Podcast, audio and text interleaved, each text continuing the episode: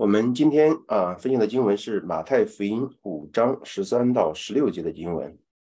啊，开始之前，我们啊先来做个祷告。主耶稣，我们在天上的父，主，我们恭恭敬敬的来到主你的面前。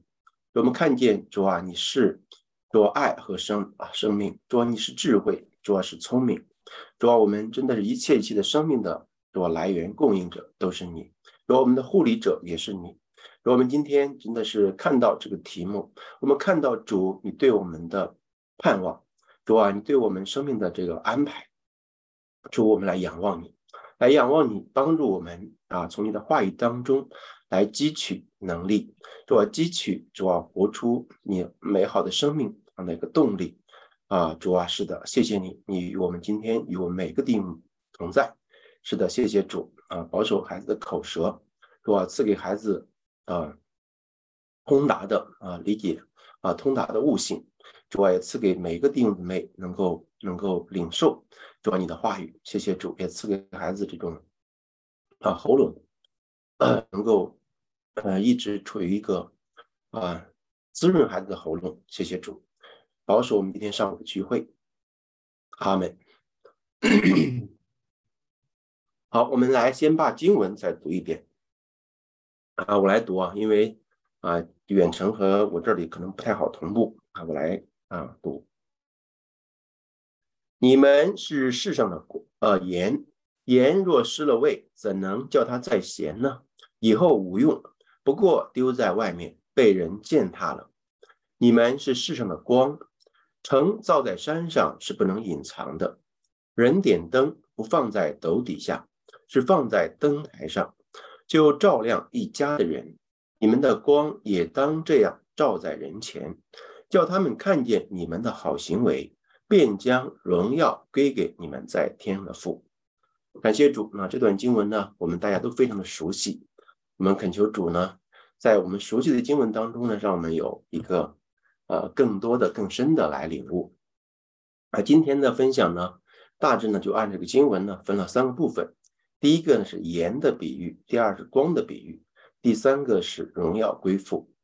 那开始呢正文之前呢，我先给大家讲一个故事啊。这个故事呢是我最近刚从网上啊看到的。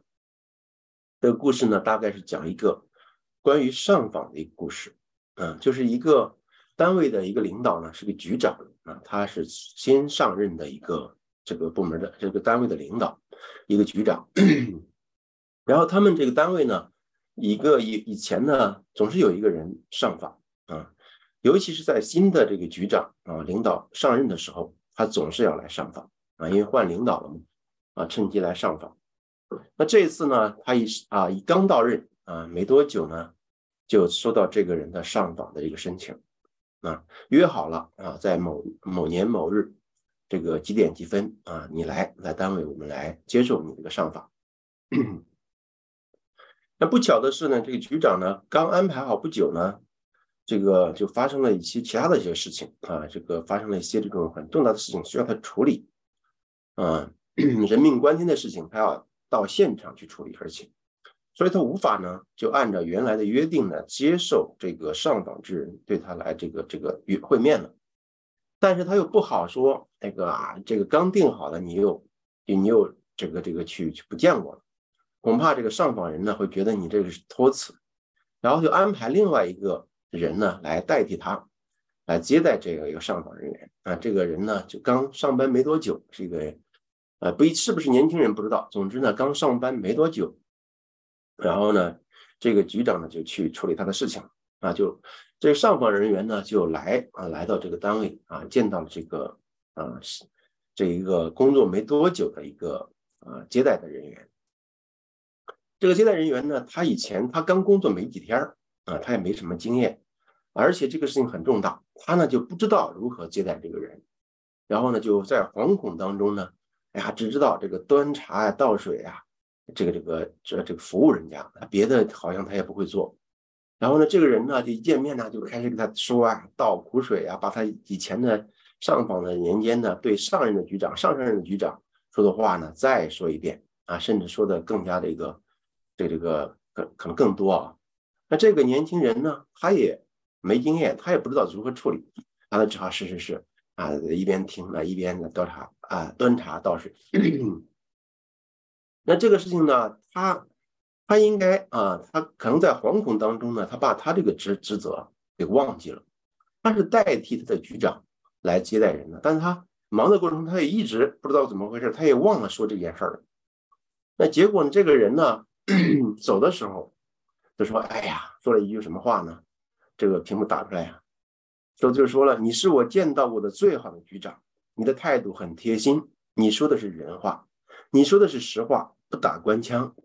我这么多年坚持上访，也不是我没有日子过，也不是说我的问题不解决就不行，我就是憋了一口气没处撒。你这么好的局长，这么热情的对待我，我以后不上访了啊。”这么一个这么一个结局哇！这个这个接待人员一听了都吓一跳。哎呀，不是不是不是，我不是局长。他最后才说不是局长啊。但是这个啊，事情总之就这样结束了。好，开始这么之前呢，我们就讲这么一个故事。然后我们进入正文。嗯，好，我们来看啊，第一节是第十三节啊，盐的比喻。你们是世上的盐。盐若失了味，怎能叫它再咸呢？以后不过丢在外面被人践踏了啊！这是马太福音五章十三节。那我们来看看主呢用这个盐来说明一个什么样问题？他为什么用盐来做比？这个盐呢，它的一个正面的用途啊，以及它的灵意是什么呢？我们来查考这个盐呢，如果说啊用到地里。啊，此前我们都感觉到主耶稣为什么说这个把这个盐丢在土里啊，丢在田里面都不合适。在以前我是感觉无法理解的，因为盐是用来吃的嘛，为什么要把它丢在田里呢？丢在粪堆里吧，感觉到这个这没有没有用，丢到粪堆里面丢的丢就丢了。为什么丢在田里面啊？我就查了一番资料啊，那里面说啊，这个田里面呢，如果说撒以适度的盐啊，能够提高土壤的肥力。也能够抑制有害的这个生物啊病虫害，然后能改善土地的质量，加速植物呢农作物对这个营养的吸收啊，然后最终呢能够增加这个作物的品质啊。这是这个这个盐呢，如果撒在地里面，或者是通过别的浇水水水里面有盐，然后呢呃这个浇地啊，最最终呢就就是能够起到这样的作用。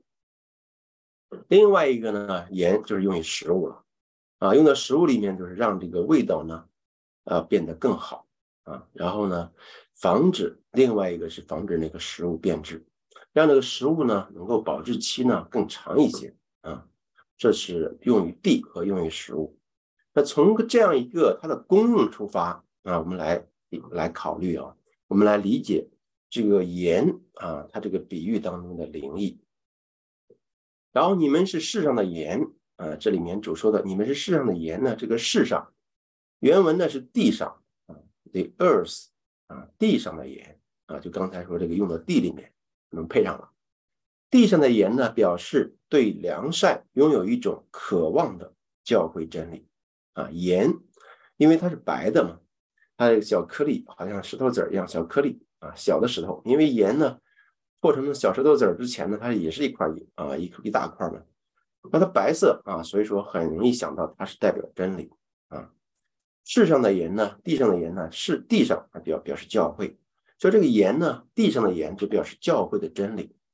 那它的用途呢，是表示对良善拥有一种渴望的教会真理啊，这就是地上的盐的完整的表达啊。盐之所以表示真理所拥有的渴望。是因为盐呢使土地肥沃，使食物美味，还因为盐含有一种火性，同时具有一种结合力，就像真理含有一种对良善啊一种热切的渴望，同时有一种结合力一样啊，这是 为什么？我们通过这个对盐它的功用啊一种思考，然后呢进一步呢。就能够啊提升我们的思维哦，进一步想到它是代表什么意思？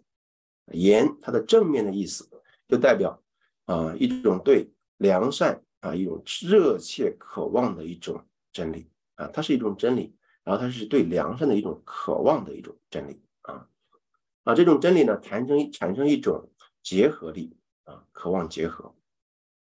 因此，人们若知道言表示真理对良善的渴望，以及将这二者结合起来的力量，也就能够知道为什么以利沙呢会通过把盐倒在耶利哥啊那个水源里面啊来从从而呢就治好那一块地啊这件事情啊，因为那里的水呢也代代表啊圣言的真理，耶利哥的水呢表示字义上的圣言真理，那水的源头也是这个意思。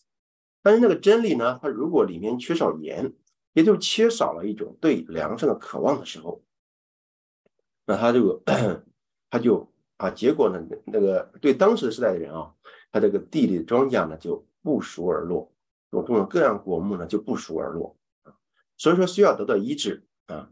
他为什么能够得到医治呢？就是产他因为他对灵的灵界的意思就是这个意思，表示真理对良善的渴望。如果说有盐之后呢，就可以产生和良善的结合，这样的话会产生一个好的结果啊，因此呢就会带来一种治愈啊，这是这个盐的正面的用途以及它的灵异。然后我们继续看啊，其他这个经文的其他地方啊，马可福音那里面九章四十九到五十节的经文说，必用火当盐腌个人。凡祭物必用盐腌，盐是好的，但盐若失了咸味，可用什么叫它再咸呢？你们自己里头要有盐啊，彼此和睦啊。这里面马可福音这段经文，这里面啊，我们稍作解释一下，用火当盐来腌啊，表示对真理拥有拥有一种渴望的良善啊，因为这里面是用火来腌。把它当成盐一样来腌啊，它这个主体是火，这个火呢是代表良善啊，所以说呢，它是用既然用盐腌呢，它也是一种结合，它是一种对真理有一种渴望的那种良善，然后用盐腌呢，就刚才说了，是表示对良善拥有一种渴望的真理。我们自己里面要有盐，它的意思就是表示拥有这种渴望啊，拥有一种渴望。啊，真理渴望良善，良善呢渴望真理，这种渴望表示这种我们里面当有盐。这里盐呢，它产生一个什么样的作用呢？是让我们彼此和睦啊，重点是在彼此和睦。有的时候我们真的是，嗯，就特别需要这种啊，你们里面有盐啊，还有立位记，凡先为素祭的供物都要用盐调和。在素祭上不可缺了你神立约的盐，一切的供物都要配盐而献。啊，这里写以前我们读圣经的时候，哎，奇怪，啊，非常强调这个配盐而献。啊，这些祭物本身很美好了，然后呢，也要配盐而献。这一切的供物都要配盐，表示真理对良善的渴望和良善对真理的渴望，要存在于一切的敬拜中。啊，因为啊，旧约的献祭啊。它都是其实表达的对主的敬拜啊，它是一种对主的敬拜。对主的敬拜呢，现那些一切的供物啊，牛羊啊，鸽子啊，还有这种 其他的，要么表示良善，要么表示真理。尤其是那个奠祭啊，铜线的还有酒嘛，那都是表示良善和真理。然后它这里面呢，都要加上盐啊，盐呢就把这个两者结合起来。要产生一种结合的一个渴望，当这二者都渴望与对方结合，也就是良善渴望真理，真理渴望良善的时候，他们就会互相的注视，互相的注视，啊，尤其是我们要提一下，这里面要彼此和睦啊，说话呢要要有言啊，所以说我们就产生一个这种啊劝勉啊，这个小的这个题下面的一个领悟，使人和睦的人有福了。因为他们必称为神的儿子，这是在马太福音五章九节。啊，八福当中的一一一幅，就是使人和睦的有福啊。怎么样才能让我们和人与人之间呢常常和睦呢？不光是我们要有这个良善和真理，而且要一种说话带着和气啊。你们的言语要常常带着和气，好像用言调和，就可知道该怎样回答个人。啊，这是哥罗西书四章六节的这个经文。尤其是我们这个读了史工的啊这个人，我们现在呢领悟了很多很多真理啊，领悟很多真理之后呢，有的时候呢就不呃，有的时候就忘了啊，有的时候说话用言调和，再加上我们原来说话呢就得理不饶人，现在得这个理更是高高超了，对不对？这样的话很容易失去一种言的味道，说话太过于厉害，说话太冲啊。结果呢，就会让关系呢就就不容易亲近啊。所以说，有时候真的是两个人呢，他是在一起，但是呢，能不能啊关系更亲近、更亲密啊，就在于这个我们的说话。如果说呢，能够带着和气，常常呢带着和气说话啊，就会促进双方之间的关系更加亲密啊。不然的话，总是感觉到成天在一块儿啊，在一块儿学习，在一块儿交流，但是这个。感情上面啊，这个距离感还是感觉有距离，嗯，究其原因呢，啊，在我看来啊，在我这个领悟来看，就是缺少盐啊，我们的说话里面呢，缺少这种成分啊，就像耶利哥这个城啊，这个地势非常美好啊，但是水恶劣，土产不熟而落，就是因为水中缺盐导致的。这个水呢，就表示很多的很真理了啊，但是这个里面如果缺少盐。就会导致这个土产不熟而落。这个土产不熟而落呢，相对于我们人的关系来说，就好像无法啊变得更加更加的这个亲近啊。我们经常是低头不见抬头见啊，但是呢，就是没办法啊，两个人心向契合，这个关系更亲密啊。他说，往往这个相处一段相处一段之后呢，就不欢而散啊。这个不熟而落呢，就是不欢而散的一种。啊，一种代名词吧。啊，感谢主，我们从这个里面盐的比喻里面，我们看到这个啊，但愿我们心里面以后注意到我们的说话啊，用盐调和，用盐调和，用盐调和。主啊，帮助我，在我的舌头上建立这种能力啊，在我舌头上加上盐啊，让我们说话呢更加的委婉啊，更加的这种。和气啊，更加温柔啊！感谢，这是这个第一部分啊。然后我们看这个盐的比喻啊，反转之后的可可悲的结局啊。有句话说：“不要在伤口上撒盐啊。”这个话我们都是抽象，这个已经是把它给灵异化了。有有经常说，人伤心的时候，你在人家伤口上撒盐。实际上呢，真正的伤口呢，物理上的伤口撒盐也是不可以的啊。伤口上撒盐不会让伤口更好好的更快，相反呢会加重啊伤口啊这个会导致这个伤势加重。如果在伤口上撒盐，伤口周围的电解质浓度会变高，这会导致伤口周围的细胞脱水，因为细胞内的水呢会转移到周围有盐的部位，细胞会因为缺水而收缩，甚至导致细胞的死亡。这是一个物理上的一个啊，那科学上的一种解释啊，那这种解释当然和零里面的解释不能够对得上。然后我们看这个 AC 啊九二零七和 AC 幺零三百啊，这这两处都讲到这个湿味的盐啊，盐的正面作用非常好，但是一旦失了味，它就会反转。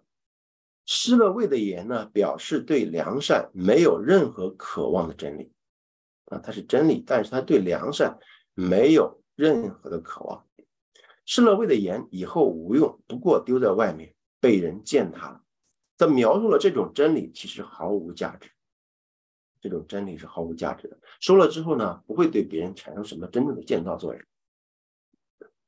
这个路加福音呢，我们看到这个另外一处平行的经文：你们无论什么人，若不撇下一切所有的。就不能做我的门徒。盐是好的，盐若失了味，可用什么叫它再咸呢？或用在地里，或堆在粪里，都不合适，只好丢在外面。啊，这是又说的是失味的盐。此处这个盐呢，同样表示对良善拥有一种渴望的真理，但失味的盐呢，表示对良善没有丝毫渴望的真理，或用在地里。或堆在粪里都不合适，表示它完全不能提供任何的功用。无论好的还是坏的，啊，连坏的作用都不能这个 很合适的提供了。拥有这种真理的人，就会被称为不冷不热。这从此前的话明显看来，即人若不撇下一切所有的，也就是说，若不爱主胜过一切，就不能做主的门徒。因为同等的爱主，又同等的爱自己的人呢，就是那些不冷不热的人。他不适合提供任何好和坏的功用，这是盐的反面啊。反面的这个可悲的结局呢，就是丢在外面啊，被践踏啊。它的可悲的作用呢，可悲的是之处呢，一点作用都发挥不了啊。无论好的还是坏的，连坏的都不合适，丢在粪里都不合适啊，只好丢在外面被人践踏。啊，当真理呢挣脱良善。他们就互相背离啊！刚才说啊，真理如果里面有这种渴望良善的这种渴望，良善里面有渴望真理这种渴望的话，两者呢就互相吸引啊，关系就会更加的亲密。但是如果说呢，就会互相背离啊，导致会向后看啊，或者向自己身后看，这就是路加福音中变成一根圆柱的罗德的妻子所表示的。啊，这是旧约当中一个很著名的例子。罗德的妻子呢，向后一看，就变成了一根圆柱。啊，光想着家里的这个财富啊，光想着这种自己的爱。人在房上，器具在房在屋里，不要下来拿；人在田里，也不要回去拿他身后的东西。你们要回想罗德的妻子，也是再次提到罗德的妻子。手扶着犁向后看的人，不配进神的国。这个可悲的结局，可悲到什么地步呢？不配进神的国啊！言柱是指与真理的分离，因为言在反面意义上表示已被摧毁的、荒废的真理啊。这是言，它反转之后就表示被摧毁和被荒废的真理。这这这种真理越多，它产生的破坏力也越越大。有的时候呢，我们再说一说这个伤口上撒盐啊，他在这种我们日常生活说这个意思。那 有的时候那个对方呢正伤心的、正难过的时候呢，有的时候呢不说话啊，陪着他，反倒你说很多话啊，比这个说话更好。很多时候呢，关系如果不到位。是不能多说的，如果多说呢，会导致在对方的心灵的伤口上撒盐啊，这个盐呢，它是产生了一个破坏作用。好，这是这个 反转后的可悲的结局，以及这个盐的啊功用啊盐的这个它的一个比喻啊这些意味。然后我们再接接着看光的比喻，十四和十五节，你们是世上的光。城照在山上是不能隐藏的。人点灯不放在斗底下，是放在灯台上，就照亮一家的人。啊，这是这两节的经文。这里边呢说到，你们是世上的光啊。这个世上呢，就刚才跟那个世上的盐，它不是一个字儿。刚才是实际上是地上，这个是 the world 啊，就是世上的光，世界上的光。然后主呢进一步把这个又说到啊，这个比喻里面又提到两个啊内嵌两个比喻，一个是城上的山上的城，一个是呢灯台上的灯啊，这两种啊，我们来看看这在表示什么。城呢在圣经当中啊，我们以后在读圣经的时候啊想到，城在圣经上说的时候都代表教会啊，城代表教会。如果把这个教会在抽象来说的话呢，是代表教会它的教义真理啊，因为教会之所以能够被称为教会呢，是因为它有来自圣言的真理啊，出于圣言字面的这种意思的这种教义真理，所以说呢，城代表教会，抽象来说呢，就是教会的教义真理，而不是说啊，就是一座城。很明显，我们知道主在说一个比喻，说你们是这场光啊，说到城。它就不是指的一个哪一座啊有形的嗯地上的某座城了。在启示录当中呢，描述了一个从天降下的耶路撒冷城，就是新教会啊。这个耶路撒冷城呢，代表一个教会，就代表新教会啊。我们现在被称为新教会 （New Church） 啊，就是这个啊。约翰呢，在异象当中看见他啊，在他没有他来之前呢，约翰都看见他了，预告了这件事情的发生。啊，耶路撒冷城呢，新耶路撒冷就代表新教会，以及呢出于圣言的教义，啊，他的教义，新的教义。这句话呢是主对门徒说的，啊，门徒表示整体的一切良善与真理。故经上说，你们是世上的光，因为光表示神性真理和由此而来的聪明。由光呢，表示神性的真理。和由此而来的聪明，说一个人他聪明不聪明的脑子灵光不灵光啊，也是用光来形容他。山呢啊，教会城代表教会，那在城上啊，这个山呢，山上的城这个山呢，它就表示各种意义上的爱，各种意义上的爱，包括属天和属灵之爱。那些住在属天之爱的人呢，他们是在。大山上啊，将来现在我们不是这样啊，将来我们到灵界之后啊，到天堂里面看的时候，第三层天的人，他们就仿佛看起来住在一个大山上面。这个山呢，不是一种石头山，它这个长满长呃是一个土山，长满了很多很多这种这个这个果树啊，结满果子啊，非常美好啊。他们这些人呢，最有爱的人呢，他们看起来是住在一个大山上面。那些住在属灵之爱人啊的人呢，他们看起来是住在小山上，啊，那些住在信中的人是在看起来是在岩石上面，那些尚未被提升到爱与信之良善的人呢，看起来是住在山谷中。这是在 A.C. 的幺零四三八啊这里面说到的。那这样的话啊，有山了，有城了，那合起来的说呢，城造在山上，就表示。教会真理以爱之良善为其本质和生命啊，教会建基在这个爱之良善上面的啊，如果不是这样的话呢，就啊失去了教会的这个本质和生命。好，既然是这样啊，这个城和山啊代表这种教会啊，然后呢，以良善啊为本质的教会，那这样的话呢，它结果是什么？不能隐藏啊。不能隐藏，就表示教会的真理呢不会被虚假遮蔽，也不会变得含混不清。哎，这个啊，不能隐藏。我们在以前的啊，这个成造在山上是不能隐藏的，意思说你不要隐藏啊，不要隐藏自己的这种真理，不要隐藏你自己这种啊见证啊，是不要是个动词。这里面呢，更是正呃说的这个不能隐藏了，是指的它是不会不可以。啊，如果说一个教会呢，真的是建居于一个啊蛮有爱的，然后呢也蛮有真理的啊这么一个教会的话，那他就不会被隐藏了，他会必然会被世人看见啊，被世人信服啊，就不会被虚假遮蔽，也不会变得含混不清。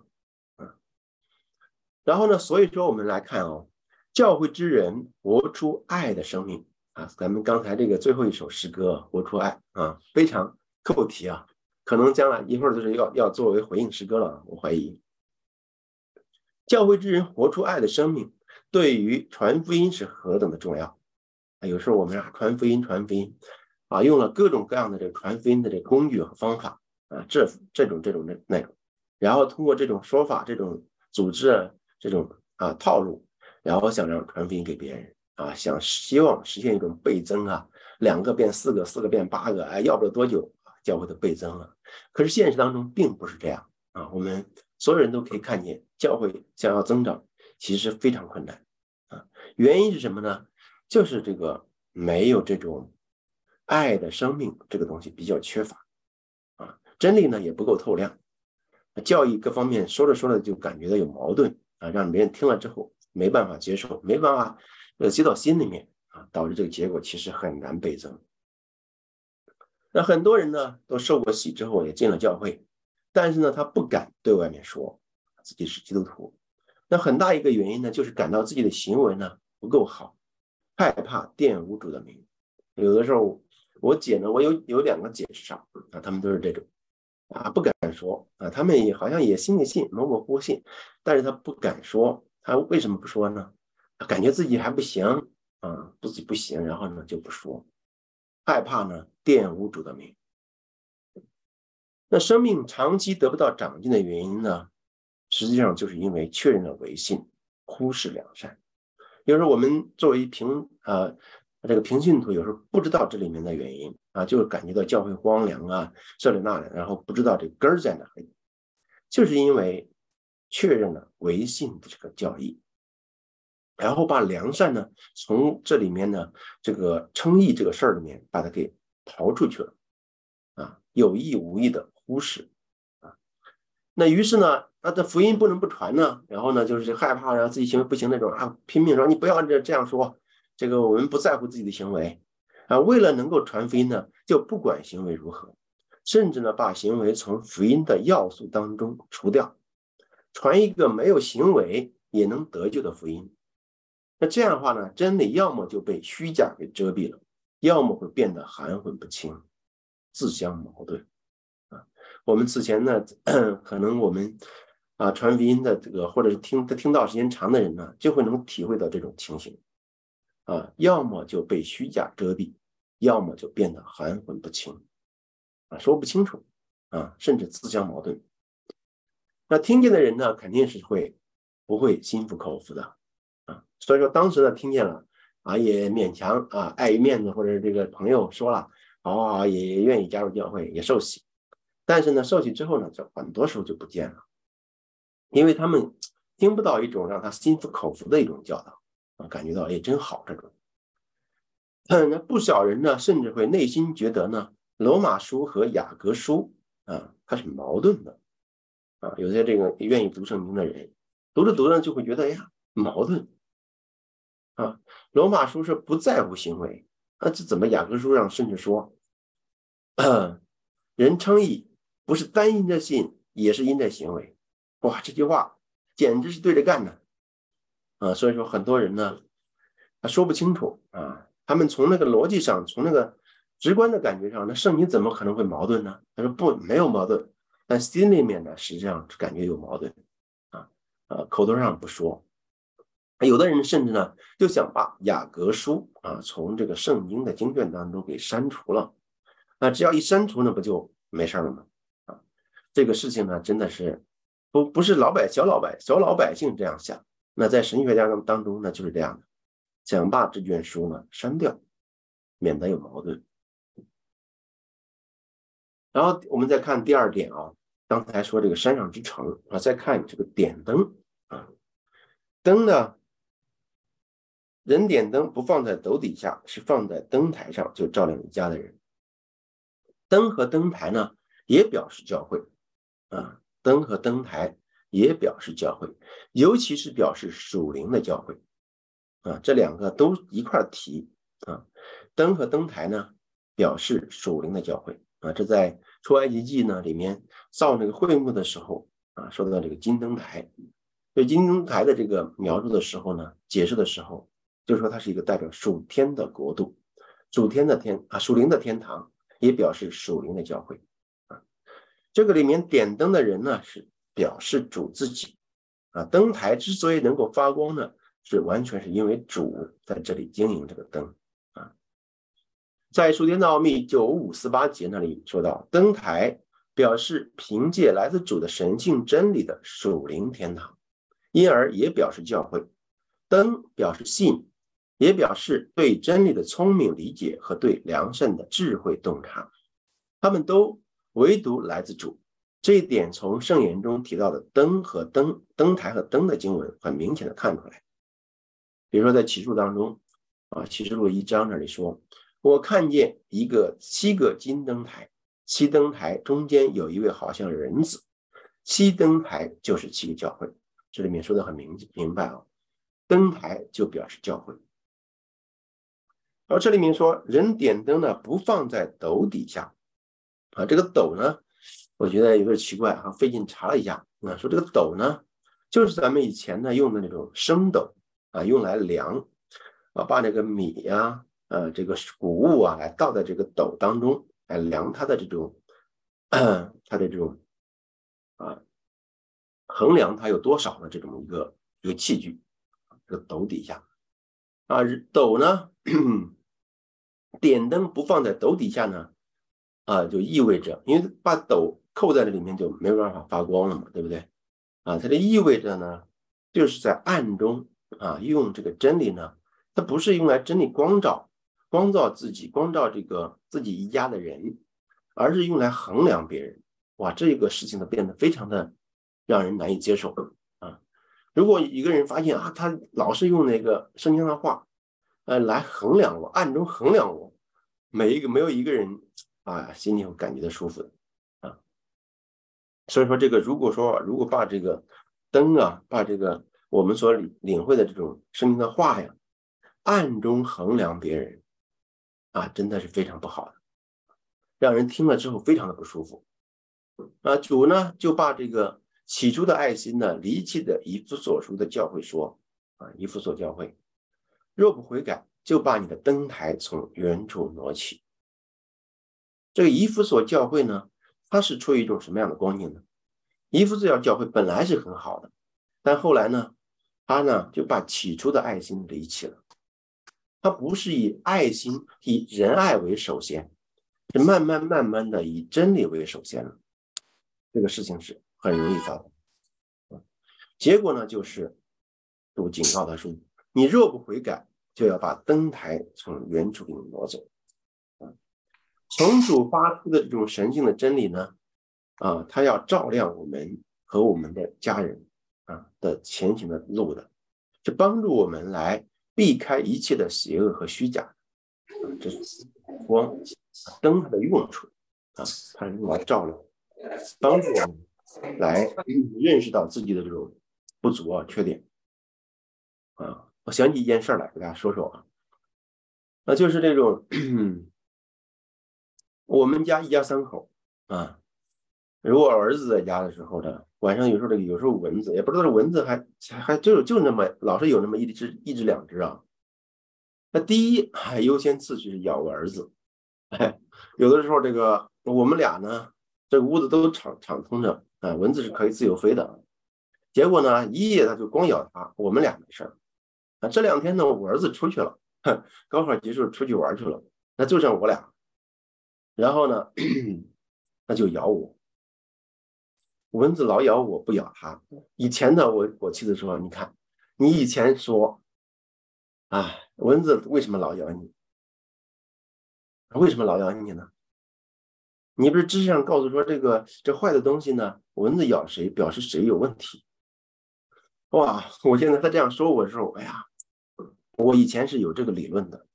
所以说，那既然这个事儿发生在我身上了，哎呀，我这我再真的想想。”这个事儿呢，不能呢拿这个道理来衡量别人。甚至昨天晚上我害怕被蚊子咬，我就事先把，因为我儿子这个高考期间为了不让他咬嘛，他之前咬过，然后就把帐这个这个蚊帐给他支上，让他这个在蚊帐当中。然后这两天他出去之后，我害怕被咬，我躲在他的蚊帐当中。结果呢，昨天晚上到夜里，哎，还是被蚊子咬。我都纳闷儿，我说：“哎呀，真的是，你看蚊帐保护的好好的，这个蚊子硬是要突破这个蚊帐来钻进来，不知道从哪儿缝钻进来要咬我。”然后我妻子又说：“你看，你老说这个别人嘛。”我想想，哎，那我查一查吧。我今天早上呢，查一查，在这个这个这个把瑞公的所有的这个资料啊，用那个郝老师那个工具查文字，查文字没查到，哎，我得查文这一个字儿，结果就查到一处。啊，这一处这个说的啥呢？大意是，这个 人这个血液呢，如果说因为变稠啊什么就变坏之后呢，这个变酸呢，之后呢会导致一些疾病啊。回头我把这个这段经文给大家发一下，我我我我还发发给我妻子了，因为我想要这个 醒察自己，所以说我查了查，结果一查呢，就这个发现很对啊，给大家读一下。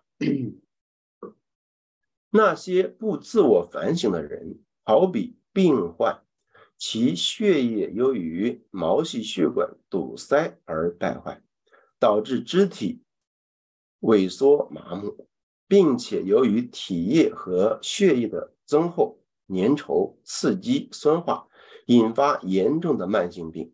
而另一方面，那些自我反省，也包括检查意愿、意图之人，则类似这些疾病被治愈，重获年轻活力的人。那些正正确检查自己的人，还像来自俄菲拉。满载金银财宝的船只，但在自我反省之前，则像载满垃圾，诸如用来运送街道泥巴与粪土的船只。那些从内在检查自己的人，就好像矿井，它所有的墙面因贵金属矿石而璀璨光芒；而在此之前呢，则像冒着恶臭气的沼泽之地，里面有各种蛇。还有鳞皮发光的毒蛇，以及带有亮翅膀的讨厌的蚊虫啊！我开始查蚊子没查到，我就单查一个蚊就查到这句话了啊！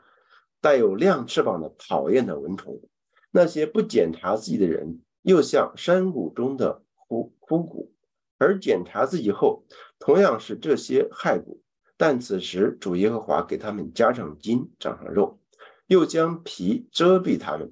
使气息进入他们里面，他们就要活了。我之所以会产生为什么说这个蚊子咬呢，表示这个人有问题呢？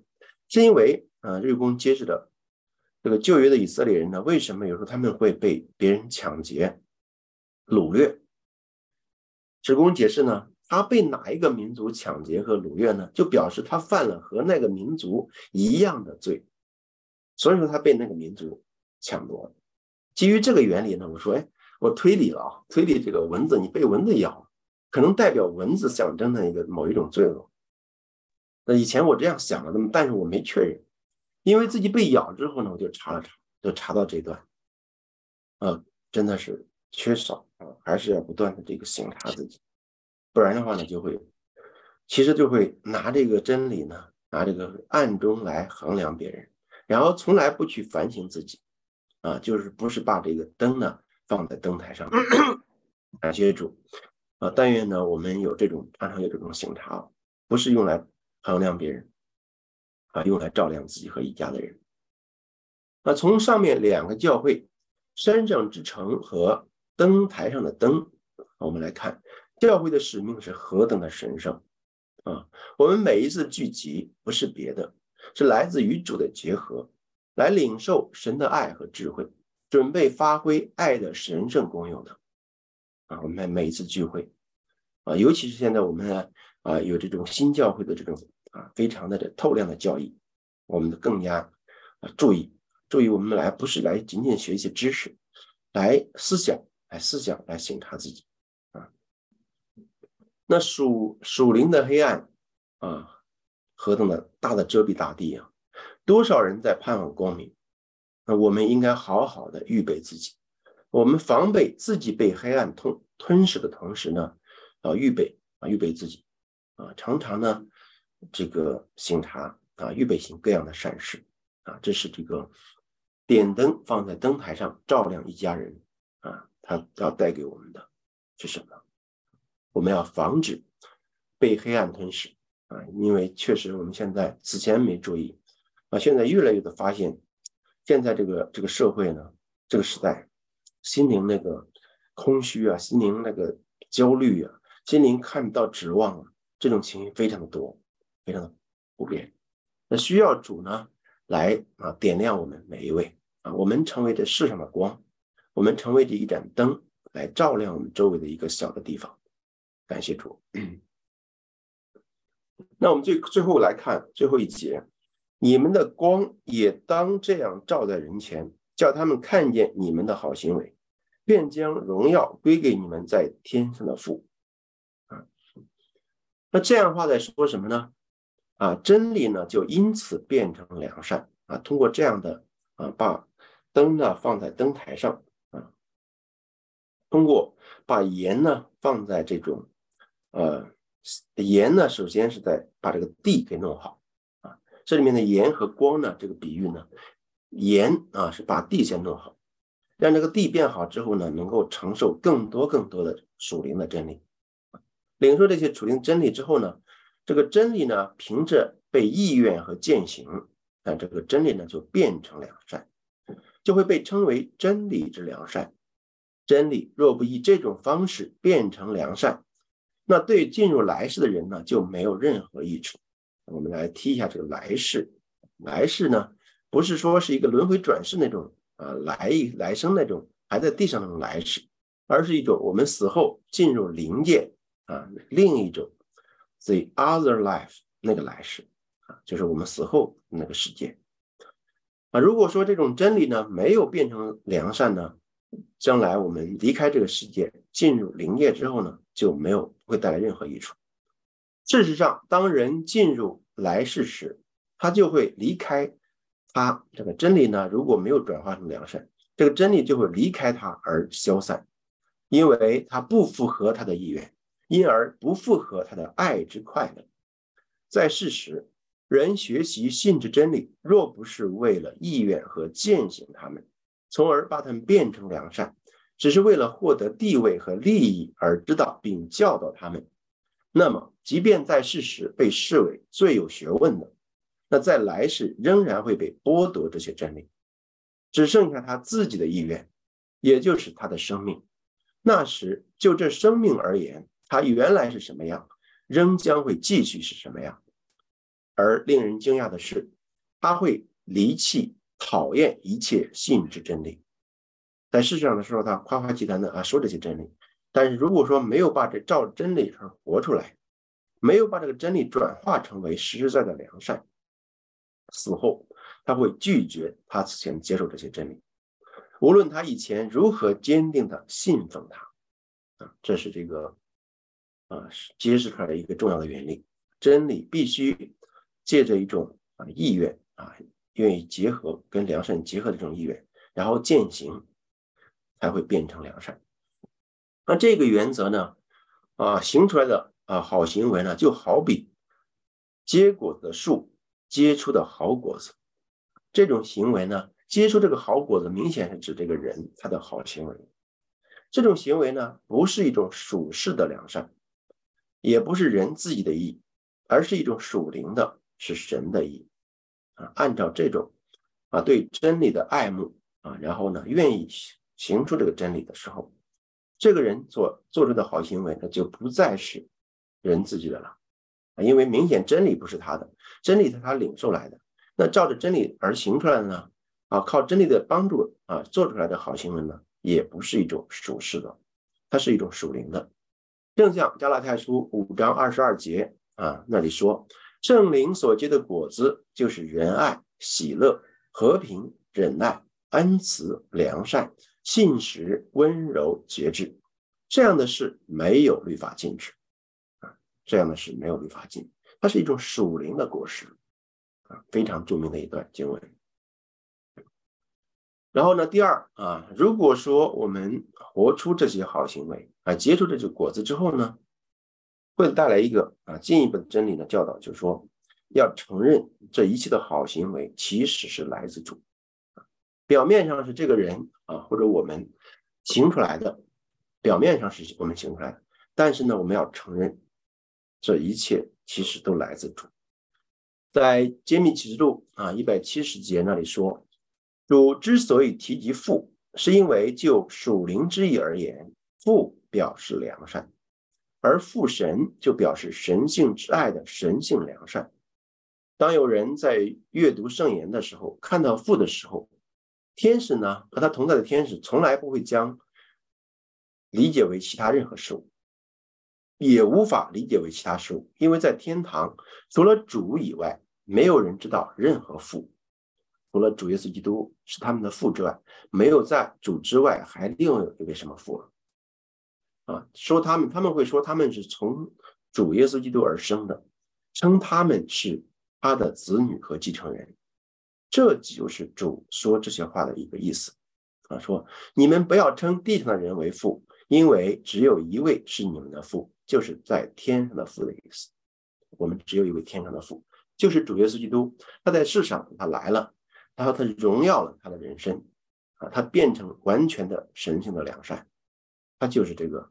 父，他降生的时候，作为一个婴孩降生的时候呢，上天说他是永在的父，何况他荣耀了他的人生，荣耀了他，然后升上去之后，他就是父本身啊。然后从他这个神性人生又发出来的那个圣灵啊，那就是神性真理，就被称为圣灵了啊。这是这个主呢为什么会提到这个父？然后呢，我们不不应该会赢啊，主是主，父是父。如果这样理解呢，就把神性给分割了，这是不可以的。在《揭秘启示录》五章啊五百一十七节那里说，归荣耀是指承认和敬拜。旧约献祭的时候呢，对一切的献祭都是一种敬拜的一个活动。他们所献的一切都表示承认一切良善啊，都是来自主自己啊，把这个牛羊啊鸽子来献给主，这样一个举动呢。他是表示承认啊，承认一切良善都来自主自己。真正的敬拜，就是在生活中履行符合自己身份、职业的责任或者说职责，发挥应有的功用，才是最合神心意的敬拜。这是最合神心意的敬拜，发挥我们啊，存着爱心啊，努力的履行我们的符合我们身份的职责。我们不是啊管闲事啊，管跟自己不干净的事儿，而是合乎我们这个职分的事情，我们来做，发挥功用的时候，那就是敬拜啊。啊，那现在我们那个不再有这种啊牛羊鸽子那种敬拜了，但是我们有这种啊，有的时候会献上诗歌呀。啊，今天我们唱了唱了好几首诗歌。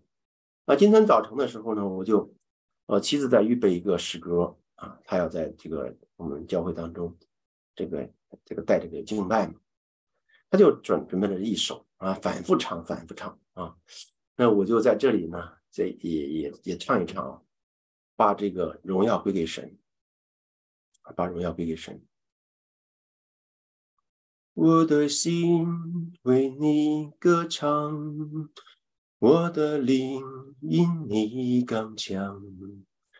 你的爱在我里面酝酿，催我在世上做光。我愿意为你摆上，我愿意尊你为王。只叫我体贴你的心肠，忠心至守，忠心至守，之前勇往。将我的眼光定睛在你的身上，我一生要向着标杆直跑，直到终点的照江上。将我的眼光定睛在你的身上。即使我在惊涛骇浪之中，仍有信心和盼望。哈利路亚，感谢赞美主，真的是我们不论做的怎么样啊，如果有什么功劳，如果感到啊感到有什么好，其实都是主，都是主的爱在我们里面催促我们，在我们里面酝酿啊，他帮助我们来刚强。啊，不是我们有多大能力，他催我们在世上做光，让我们忠心职守，勇往直前啊！感谢主呢。最后呢，我们做拿提多书啊这段话来做一个最终的劝勉。但你所讲的总要合乎那纯正的道理，劝老年人要有节制，端庄自守，又在信心、爱心、忍耐上都要纯全无次。又劝老年妇人举止行动要恭敬，不说谗言，不给酒做奴仆，用善道教训人。啊，这里面说到老年人、老年妇人啊，特别是要劝他们啊端庄自守啊，举止行动要恭敬啊。本来老年人他们应该多受尊敬的，但是这里面要劝导他们行动要恭敬啊。这让让我们想到一句话说：不要倚老卖老。有时候老年人呢会经常会对这个下面的子侄辈啊说：“哎呀，我所吃的盐比你吃的米都多啊！我走过的过的桥呢，比你走的路都多。老是用这种话来啊，这个这个来控制啊，控制自己的这个孩子啊，从控制晚辈啊，这就是说这种啊，我们不要这样啊。我们不管老年人还是少年人啊，下面是少年人，好指教少年妇人爱丈夫、爱儿女，谨守贞洁，料理家务，待人有恩，顺服自己的丈夫。免得神的道理被毁谤啊！免得神的道理被毁谤。只有我们这样做了啊，只有我们这样活出了神的道理，就不会被啊被遮挡啊，就会被不会被遮蔽了。又劝少年人要谨守，你自己凡事要显出善行的榜样，在教训上要正直端庄，言语纯全，无可指责。叫那反对的人既无处可说我们的不是，便自觉羞愧。感谢主啊！如果说我们按照这样一个生活的教义啊，在生活当中啊，点点滴滴当中啊，都活出这个神的尊荣啊，活出神的尊贵的话，神的道就不会被遮蔽了。就好像山上之城一样，没有人能够啊禁止你，没有人能够说三道四啊。如果想说呢，就自觉惭愧。好，感谢主啊！今天我们的正道就到这里，愿主啊与我们每一个弟兄姊妹同在。